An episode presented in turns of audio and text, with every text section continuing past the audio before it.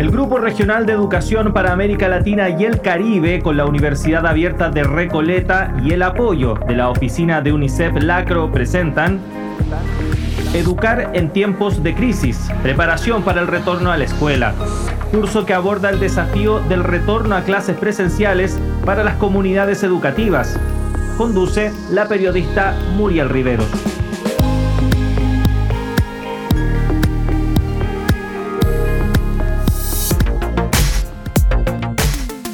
Hola, hola, sean ustedes bienvenidas y bienvenidos a la decimotercera lección de la versión radial del curso Educar en tiempos de crisis, preparación para el retorno a la escuela.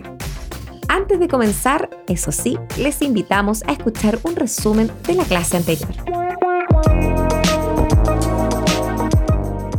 En la lección anterior revisamos círculos de aprendizaje y efectos en la educación del COVID-19. Partimos revisando la experiencia de Alex Jaimes Moreno, quien relataba su trabajo desplegando una iniciativa de los círculos de aprendizaje dirigidos a niños y niñas fuera de la escuela en Arauca, Colombia. Luego continuamos nuestra conversación junto a Cristina Souza, con quien conversamos sobre el impacto del COVID-19 en la educación de las poblaciones en desplazamiento humano y cuáles son los principales factores de riesgo que se identifican en cada caso en esta decimotercera lección titulada Recomendaciones para la salud mental y protección del aula, continuaremos nuestra conversación junto con Ana Catalina, quien es especialista en protección de la niñez para la oficina de UNICEF en Latinoamérica y el Caribe, organización en la cual se encuentra trabajando desde el año 2013, y nos comentará cómo la situación del COVID-19 ha afectado el bienestar y cómo desarrollar estrategias para asegurar un retorno seguro a las clases. Anteriormente nos comentabas sobre cómo dentro de los efectos del COVID-19 se ha visto afectado nuestro bienestar y la salud mental tanto de estudiantes como de docentes. Nos gustaría que nos siguieras comentando sobre eso. ¿Cuentan con alguna estrategia desarrollada para ayudar al retorno seguro y protector a las aulas? Muchas gracias, Ana Catalina, por estar acá. Muchas gracias por la presentación. Y acá, nuevamente, ante la atención y cómo podemos brindar y podemos mejorar desde ese retorno, pensando en esas estrategias de un retorno seguro y protector, tenemos desde UNICEF, tenemos diferentes, al menos cerca de nueve estrategias que hemos venido identificando que es importante en el marco de este modelo socioecológico que les decía en donde queremos reforzar ese trabajo, no solo con el niño, sino con su familia y con su comunidad, específicamente cuando hablamos ya de estrategias en las cuales estamos trabajando con ellos y con ellas.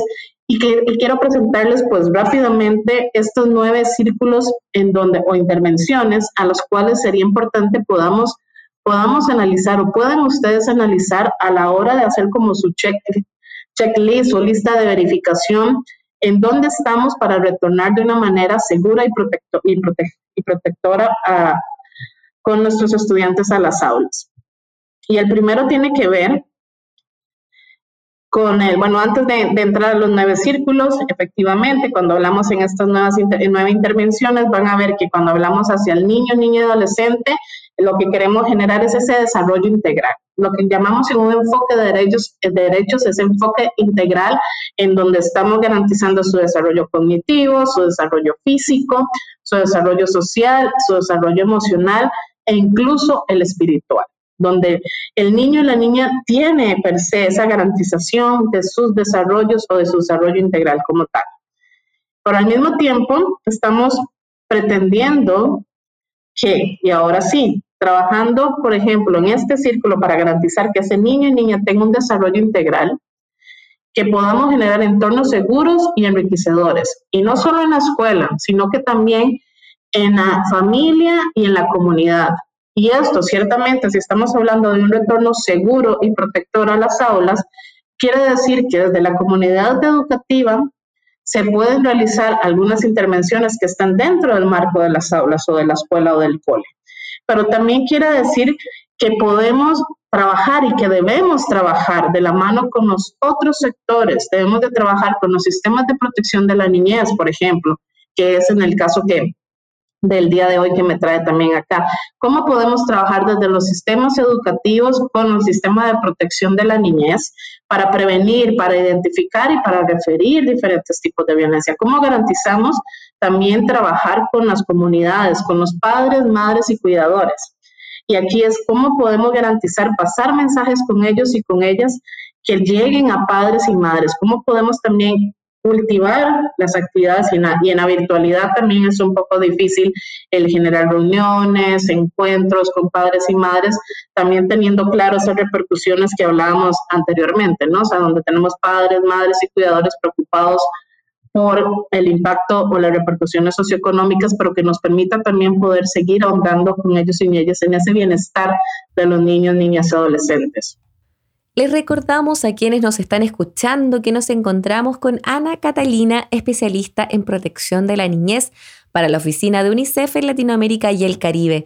Entonces, Ana Catalina, lo que nos explicas es el primer punto, el cual refiere a los entornos seguros y enriquecedores en el hogar, la escuela y la comunidad. ¿Cuál sería el segundo punto? El poder construir relaciones positivas que nos promuevan dentro de la escuela o dentro del aula la inclusión, pero que al mismo tiempo esas relaciones sean positivas, incluyentes. Y aquí hablo de incluyentes pensando en niños, niñas y adolescentes con discapacidad o otras poblaciones vulnerables, como les mencionaba anteriormente, migrantes, indígenas, afrodescendientes, etcétera, en el cual pueda también haber una pertinencia de cómo esa, ese desarrollo de relaciones positivas promueva y sea pertinente y además genere lo que llamamos una, una, traducción al español de la agencia, es cuando de que el niño o niña pueda promover o movilizar esa relación, empoderarse y pueda movilizar esa, esa relación hacia una, una relación positiva hacia su crecimiento y empoderamiento hacia lo que es una participación, una participación real de un niño, una niña, de un adolescente. Teniendo como tercera, tercera estrategia o intervención para que también la puedan, la puedan analizar es, y aquí hablamos de la diferenciación también entre las diferentes poblaciones escolares con las cuales ustedes trabajan. Niños pequeños, niños en edad escolar y niños o adolescentes, ¿no? O niños en primera infancia, edad escolar y adolescentes, en donde tengamos que construir oportunidades de estimulación, de aprendizaje y de desarrollo de habilidades, pero las mismas tienen que ser también de acuerdo al grupo etario con el que estemos trabajando. Y ustedes muy bien saben que no es lo mismo trabajar, por ejemplo, con un niño o una niña de 9 años que con un adolescente de 17 años, y en donde su desarrollo cognitivo, su desarrollo de, de habilidades incluso va, van a tener diferentes diferentes proporciones. Entonces es importante poder o bien trabajar con niños en primera infancia, con la estimulación temprana, los procesos de estimulación temprana y demás que puedan generarse. Tenemos también el cuarto, que es el apoyo para el bienestar, manejo y recuperación de madres, padres y cuidadores, lo que les mencionaba. No solo es necesario trabajar con el niño o la niña adolescente para garantizar su bienestar, sino también que ese bienestar está garantizado por su familia por esas personas que están al lado de él o ella. Y eso es importante, el poder generar también esos círculos de apoyo a la familia, de cómo podemos construir con el padre, la madre, el cuidador. Y eso me lleva al 5, que es el poder generar habilidades para criar y apoyar a los niños, niñas y adolescentes en peligro. Y aquí de la mano con, digamos, la comunidad educativa, con los sistemas de protección de la niñez, los sistemas locales de protección de la niñez, si existen los consejos locales de protección de la niñez, o bien con esas instancias que se encarguen justamente de la protección especial y con la cual pueden, pueden venir trabajando. El acceso a redes de apoyo familiar y comunitario. Y es cuando hablamos de comunidad educativa también, si quieren que lo aplique en el contexto de comunidad educativa, vamos más allá del estudiante y el docente.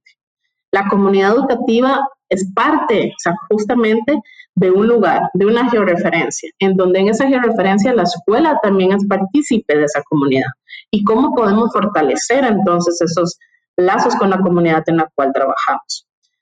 El séptimo que tiene que ver con la concientización, con la sensibilización de lo que es el bienestar de los niños, niñas y adolescentes, la identificación de alguna necesidad de protección, también el poder trabajarlo, el poder tener docentes capacitados, la comunidad educativa, incluso los mismos estudiantes que pueden estar sensibilizados y concientizados sobre diferentes necesidades de protección que puedan darse dentro de sus contextos es muy importante. El apoyo a la comunidad activa para el bienestar y eso nos, nos lleva al tema de la participación real y cómo nuestros estudiantes son partícipes realmente de los procesos de aprendizaje, del proceso de lo que se conforma dentro de esa comunidad educativa y cómo podemos promover también procesos reales. Y por último, sistemas de cuidado fortalecidos para niños, niñas, adolescentes y familias. Y aquí justamente pensando en los niños más pequeños, en cómo podemos cuidar a esos niños más pequeños, cómo la escuela también es participa de los procesos de preescolar, de transición, como se llama en diferentes partes de la región, y en los cuales se puede, se puede abordar.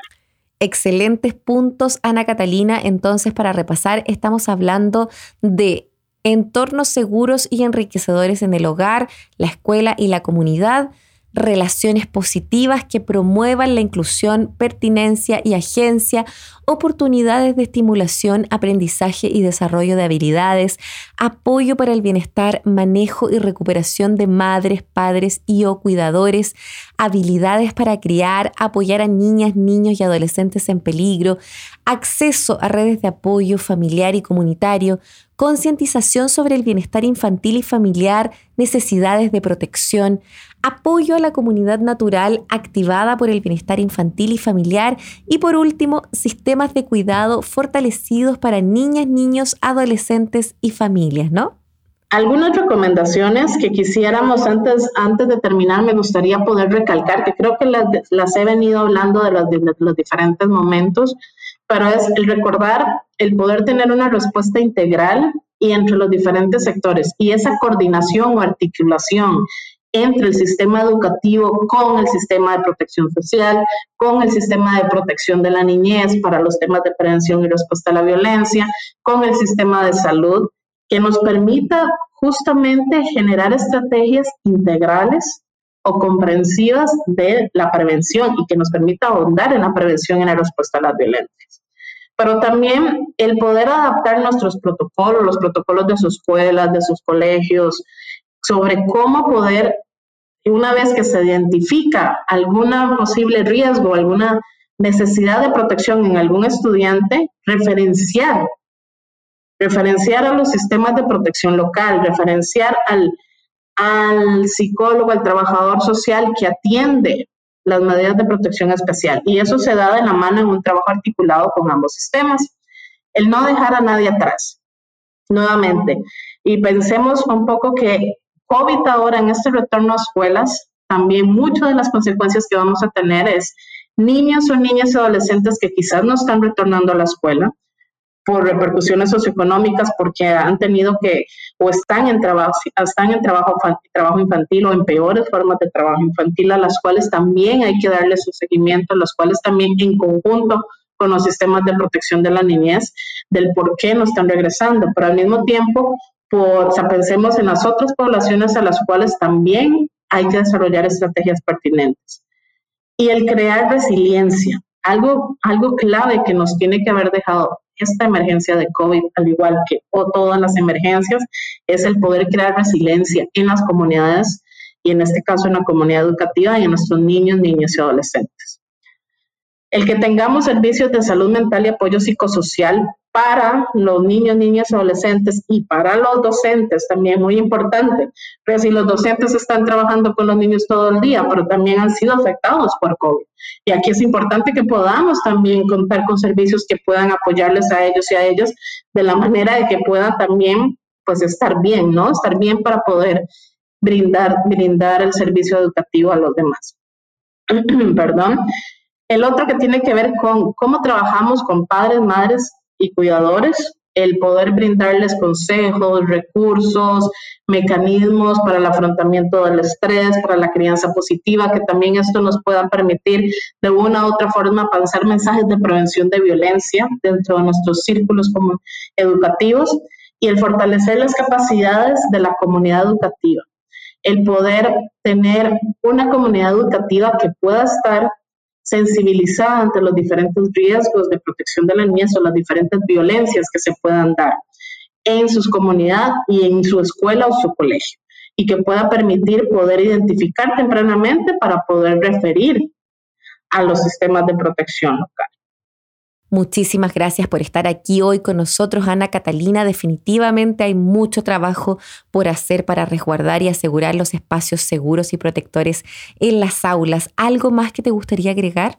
Recordar fuertemente la tarea que tenemos del trabajo intersectorial, de trabajar conjuntamente el sistema educativo con el sistema de protección de la niñez y con otros sistemas para prevenir y responder a las violencias el bienestar, el bienestar de los niños, niñas y adolescentes es parte de todo un modelo en donde está su familia, su comunidad, su escuela, y en el cual no debemos de dejar de lado cuando estamos pensando en ese retorno seguro y protector. Y lo otro es ese retorno seguro a las aulas, contemplar también los servicios de apoyo psicosocial que sean pertinentes, pero también amigables. Y también esto va a depender, tener que pensar en la diferenciación con los servicios para promover un bienestar en los niños, niñas y adolescentes de acuerdo a su edad o de acuerdo a la vulnerabilidad, a los grupos vulnerables o a la pertinencia que se puedan dar. Así que por allí, por allí me quedo yo, así que les agradezco.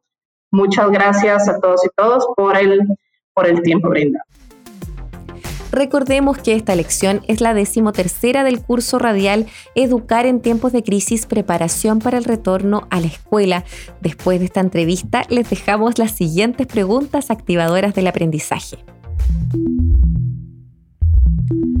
Después de los contenidos expuestos, te invitamos a la siguiente reflexión.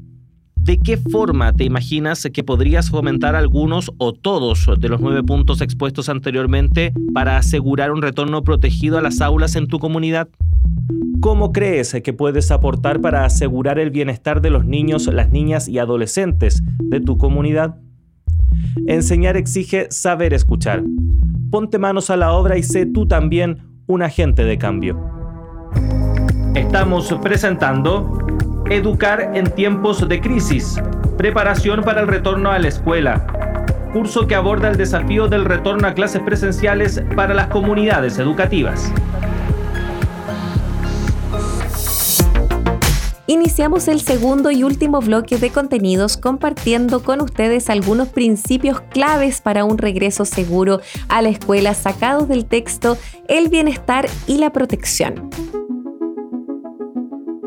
Este periodo difícil ha dado pie a factores de estrés adicionales tanto para los docentes como para los estudiantes. Dichos factores pueden afectar a nuestro bienestar y a nuestra capacidad para enseñar y aprender en la escuela. A continuación revisaremos un punteo sobre cómo crear un entorno de aprendizaje seguro. El proceso de enseñanza y aprendizaje resulta más eficaz cuando está favorecido por un entorno escolar adaptado a las necesidades de niñas y niños. Un entorno seguro es aquel en el que estudiantes reciben un trato justo y respetuoso y no se sienten amenazados, juzgados ni avergonzados. Un entorno propicio para el aprendizaje ayuda a los estudiantes a desarrollar modos eficaces de reconocer, procesar y gestionar sus sentimientos.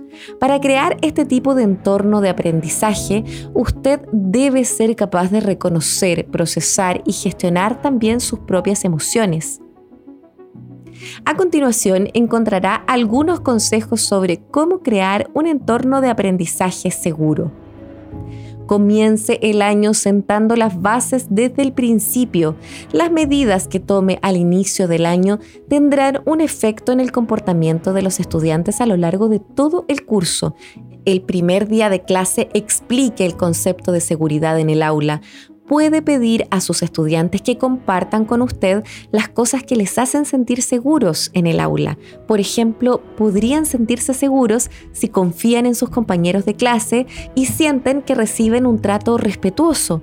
Lo ideal es contar con un plan específico de presentación de las normas y procedimientos del aula a los estudiantes y dedicar tiempo a asegurar que los estudiantes los siguen. Si las niñas y los niños participan en la elaboración de las normas, es más probable que las cumplan. Las normas del aula deben ser pocas, tener sentido para los estudiantes, ser justas y explicarse claramente. Además, se han de aplicar de manera consistente. Una vez acordadas las normas básicas, escríbalas en una hoja de papel y expóngalas en el aula de forma que tanto usted como los estudiantes puedan consultarlas fácilmente. Acuerde con los estudiantes cuáles serán las consecuencias justas e imparciales para quienes no cumplan las normas. Las consecuencias no deben incluir ningún tipo de violencia física o emocional. Reflexione sobre qué debe mejorar en su aula con el fin de que el entorno de aprendizaje sea más seguro elabore una lista de personas que pueden prestarle apoyo, como otros docentes, administradores de la escuela, estudiantes o padres. Comente con otros docentes y personal de la escuela cómo pueden apoyarse de forma mutua. A estos consejos sumamos uno que consideramos muy importante, dar ejemplo de las competencias sociales y emocionales que favorecen el bienestar los niños y niñas aprenden observando a los adultos, siendo más eficaces las acciones que las palabras. Al dar ejemplo de las competencias sociales y emocionales que resultan importantes, puede crear un entorno más propicio para el aprendizaje y el bienestar de sus estudiantes durante la pandemia. A continuación, dejamos las cinco competencias sociales y emocionales más importantes. El autoconocimiento es la capacidad para reconocer claramente las emociones, pensamientos y valores propios y cómo influyen en el comportamiento. La capacidad para evaluar con exactitud nuestros puntos fuertes y limitaciones con un sentido realista de confianza y optimismo. El autocontrol es la capacidad para regular eficazmente las emociones, pensamientos y valores propios y por consiguiente el comportamiento. La conciencia social es la capacidad para adoptar la perspectiva de otras personas, incluidas las procedentes de contextos y culturas diferentes, y empatizar con ellas. Las competencias interpersonales son las capacidades para establecer y mantener relaciones saludables y gratificantes con una variedad de personas y grupos.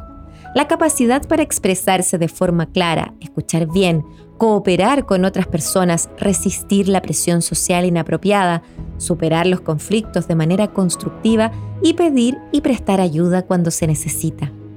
Finalmente, la toma de decisiones responsable es la capacidad para tomar decisiones constructivas en materia de comportamiento personal e interacciones sociales atendiendo a principios éticos, cuestiones de seguridad y normas sociales esto requiere una evaluación realista de las consecuencias de diversas acciones y la consideración del bienestar propio y el de los demás.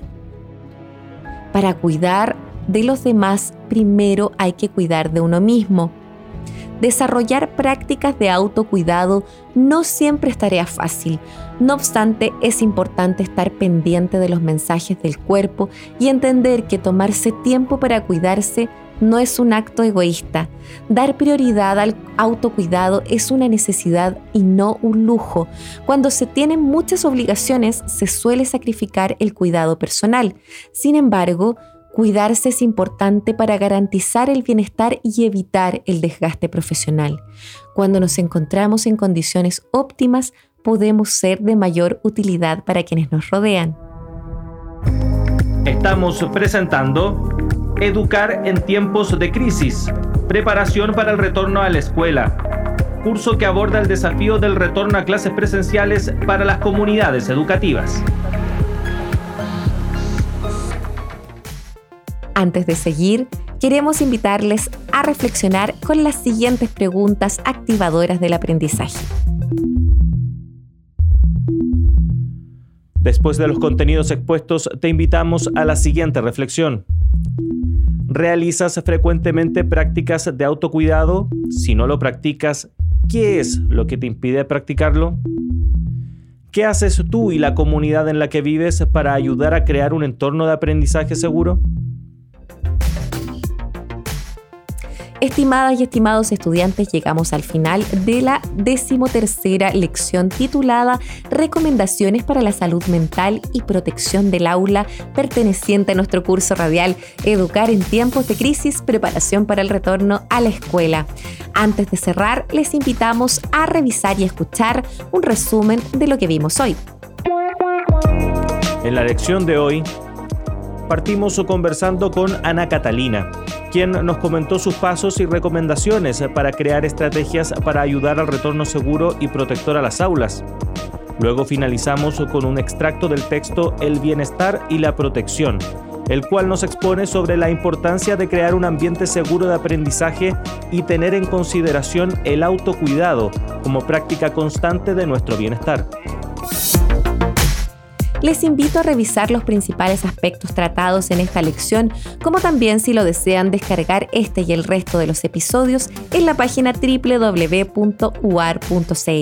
Además recuerden que al final de este curso radial podrán tener acceso a una certificación de aprobación realizando una evaluación en línea. Soy Muriel Riveros y será hasta la próxima el Grupo Regional de Educación para América Latina y el Caribe, con la Universidad Abierta de Recoleta y el apoyo de la oficina de UNICEF Lacro, presentaron Educar en tiempos de crisis, preparación para el retorno a la escuela. Curso que aborda el desafío del retorno a clases presenciales para las comunidades educativas. No faltes a nuestra próxima lección.